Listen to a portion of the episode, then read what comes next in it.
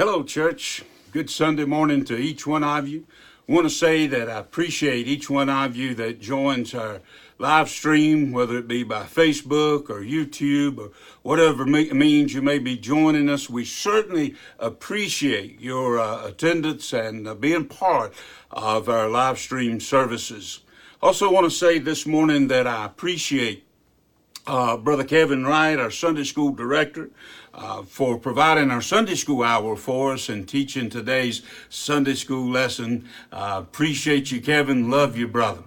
Uh, I want to say I also appreciate uh, Natalie Lyons, my little granddaughter, for providing the uh, inspirational music for us. She was our church choir today, and uh, appreciate her singing Heaven's Jubilee and uh, her folks recording that and providing that as part of our service today as well. She's five years old, and I pray that she always loves to sing. I want to share with you from the Word of God today as we continue to look to the Holy Scriptures that are forever settled in heaven and that'll never pass away. And I again say that I am thankful in the Lord that we can continue to look to His promises and to the Word of God for comforts in all stages of life. No matter where we are or no matter what we're going through, God's Word is still relevant today and still speaks to every issue that we might be confronted with. And I'm thankful for that. Today's scriptures comes from the Gospel of St. John and the 15th chapter and beginning in verse 1, Jesus said these words to, to the disciples I am the true vine, and my Father is the husbandman. Every branch in me that beareth not fruit, he taketh away. Oh, let that soak in. He taketh away. What a tragedy. And then he says, Every branch that beareth fruit, he purgeth it, that it may bring forth more fruit. Now you are clean through the word of God, which I have spoken unto you. Abide in me, and I in you. As the branch cannot bear fruit of itself, except it abide in the vine. No more can you, except you abide in me. I am the vine, you are the branches. He that abideth in me, and I in him, the same bringeth forth much fruit, for without me you can do nothing. You know, there's another place of scriptures that Jesus said that with him all things are possible. Amen. The Apostle Paul reminds us of that great truth that in him all things are possible. I'm thankful for that because Jesus said and reminded us that apart from him, we can do nothing. As I looked at these scriptures, I'm mindful of the time in which Jesus and the disciples are in at this particular moment. They have left the upper room and they are on their way to the garden. They're on their way to Gethsemane. And Jesus takes this moment, again, final moments with his disciples. And Jesus begins to use this as an opportunity to provide for them valuable teaching and a valuable lesson that they needed to know. Jesus took this moment to teach unto them. And I'm glad that Jesus takes such moments with us, aren't you? That he might teach unto us where we are in our life, the lessons of our life, the importance and the significance of him in our life. I want to say this as we look to these particular scriptures it is important to understand the mind of those disciples. They were just moments away, church, from separation from Jesus. They're on their way to the garden. Not long from now, Jesus himself would be betrayed by a kiss. And Jesus would be arrested and led away. Led away from them and the life in which, for the three and a half years that they had experienced with the Lord Jesus Christ. Think with me for just a moment the heart of those disciples. All of their hopes and all of their future rested upon the Lord Jesus Christ, was centered upon him and his truth. And to be separated from Jesus, to be without Jesus, would simply dash all hopes of these disciples. They didn't understand the whole truth just yet. They had not grasped the total necessity of the sacrifice of Jesus Christ upon the old rugged cross. And fear had mounted upon their hearts. They did not embrace yet the resurrection on the third day, even though Jesus had told them so. No, they were still learning and they were still growing. And all they knew was that they had a need for Jesus and to be separated from Him, to be apart from Him, and to be without Him would be devastating to those disciples. Jesus knew their hearts. Oh, aren't you glad of that? Jesus knew exactly the thoughts and the fears that were upon their hearts, just like he does with us. And Jesus had compassion upon their very lack of understanding. And Jesus took this moment to speak to them, to comfort them, and to say, as he did upon that sea, that, that tumultuous sea that day when they were traveling on the boat and great winds rose up against them and they became afraid and they woke Jesus up from a sleep and Jesus stood forth and just simply spoke the words, Peace, be still.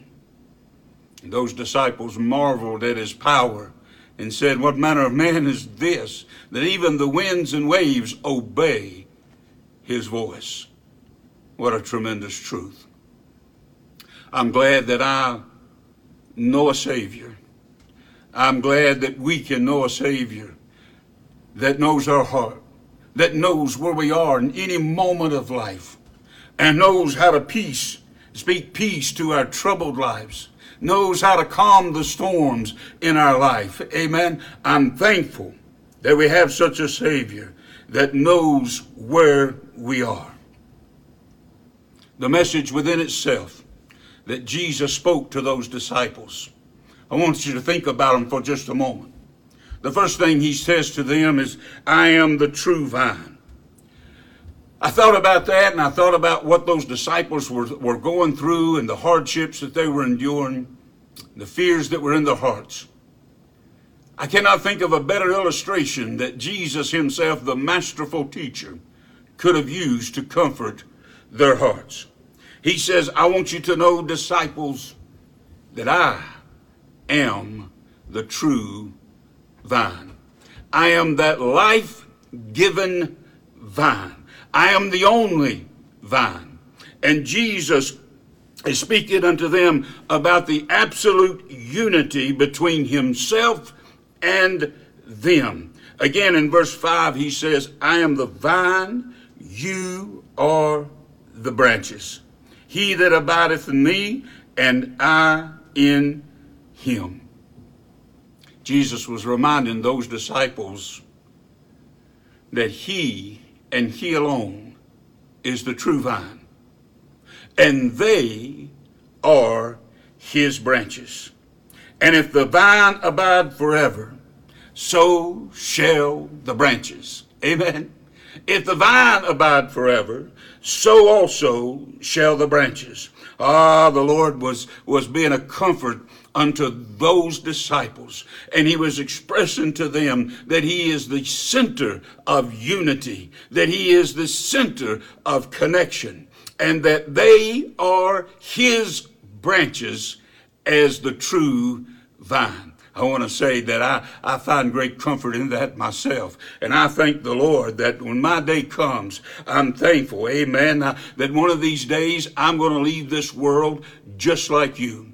The Bible reminds us that it is appointed unto men once to die. I am on my way out, and so are you. Whether it be through coronavirus or some other means, it is for sure and it is for certain that one day we're going to bid this world goodbye. Amen. We can't escape that. Well, we can't. We can't. Uh, our appointed day is here. Amen. And it is upon us, and the Bible makes that certainly true. Amen. For each and every one of us.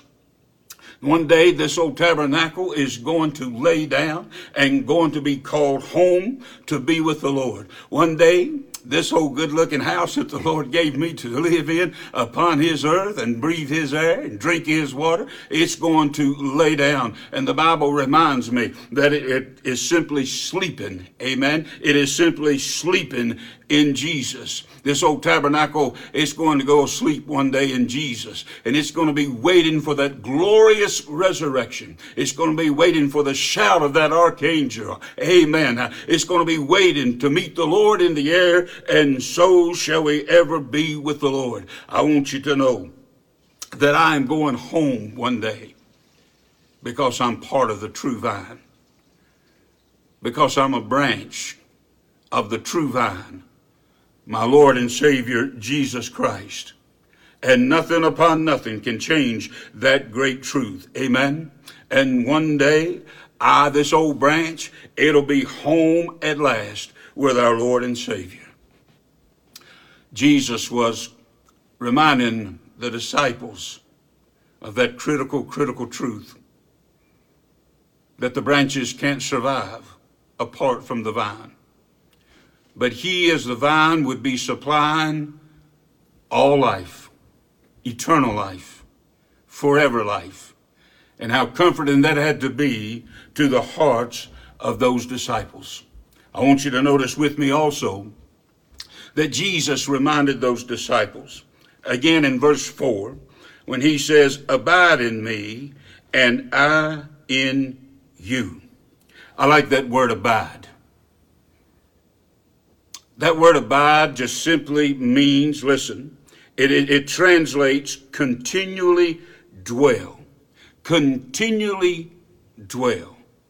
Or to permanently remain within. Permanently remain within. Ah, now we're getting down to it. First of all, I want to take up Jesus' part in this unity, in this abiding relationship. Jesus said, I'll never leave you nor forsake you. Never means never. And when Jesus told us and told those disciples that he would never leave them or never forsake them, and said that and declared that truth to the church, when Jesus said never, he meant never. I will never leave you nor forsake you when we stand at the altar and we say our wedding vows. I was thinking about the commitment of our wedding, that glorious wedding day. And as a pastor, I've been privileged uh, to be able to officiate many different weddings, and I'm thankful for each and every one. But those vows are permanent. We commit our lives and we commit our hearts and we commit our, ourselves to one another until death do us part. It is a continuous dwelling, a permanent remaining with our husbands or with our wives until death do us part. It's not a five year commitment. It's not a 10 year plan. It's not 20 years, 30 years. It's until death do us part. My dear friends, when Jesus Christ saved us, when we were touched by the very grace of God, amen, and we're washed in the precious blood of the Lamb of the Lord Jesus Christ, He committed, listen, He committed to abide with us forever. And forever means forever. And that's exactly what Jesus said. I like that definition. To continuously dwell with us. I want you to know that Jesus Christ, the very Prince of Peace, the very lily of the valley, the very bright and morning star, the very Son of God, listen, there is no other person that he had rather permanently dwell with than you. Now, I want you to let that soak in for just a moment. Amen. There is no other person because you are his branch. He died for you. He sacrificed on the cross of Calvary for you. He came from the very glories of heaven that he might give his life for you. And there is no one that Jesus had rather dwell with than you. Ah, what a beautiful truth that is. Amen. What a beautiful truth that is. Jesus committed in the very moment that he saved us to be with us and to abide with us and to dwell with us forever. Ah, Jesus is happy and pleased to continuously dwell with us, and he will never break that promise. But the verse also says, again in chapter 15 and verse 4, Jesus says, Abide in me. Jesus abides in us, no doubt about it. Jesus said, And I in you. But this abiding relationship is a two way street, church. It's a two way street. Jesus said, Abide in me. The only question this Lord's Day is who do you continuously dwell with? Who is the love of your life? Who is the one person that you cannot live without? Remember, our abiding Jesus is with us continuously. It's not an off again and on again relationship. It's not here today and gone tomorrow. Praise God, the abiding relationship that Jesus is describing in these verses of scriptures is to every child of God, to every branch that is permanently connected to the true vine of the Lord Jesus Christ. I like abiding Christians, don't you? The Bible tells us in the Gospel of St. Mark in chapter 4 and verse 17. Listen to these words. Jesus, in another parable, is taking another teachable moment. And he says, describing a particular group of people, he says they have no root in themselves and so endure but for a time.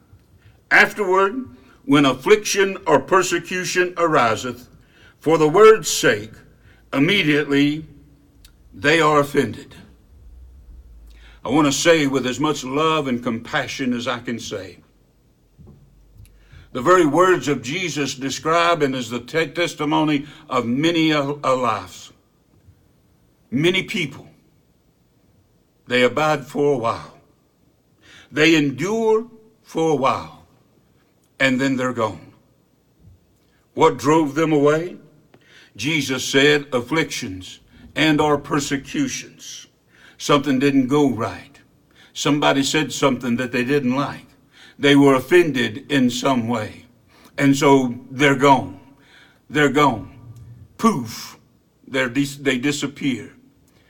That is the testimony of too many folks. But Jesus said concerning his branches, and in 2 Timothy chapter 2 and verse 3, the word of God says to this charge, Thou therefore endure hardness as a good soldier of Jesus Christ. In Matthew's gospel, Jesus said, But he that shall endure unto the end, the same shall be saved. He that shall endure to the end, the same shall be saved. God's people, the branches of the true vine, they are enduring people. They endure hardships. They endure tribulations. They endure afflictions. They endure persecutions. I want to be a good soldier, don't you? And Jesus said and reminded us, He that shall endure until the end. Goes back to our marriage vows, doesn't it? I don't know how I'm going to leave this world one day. You don't know how you're going to leave this world one day but I certainly want to leave this world enduring. Amen. I want to leave this world as Jesus instructed me to leave, enduring unto the end. I want to be continuously abiding in the Lord Jesus Christ. And I'm going to do everything by the grace of God and the power that He gives me to be doing just that. And I encourage you likewise to be doing the same. Who are you dwelling with today?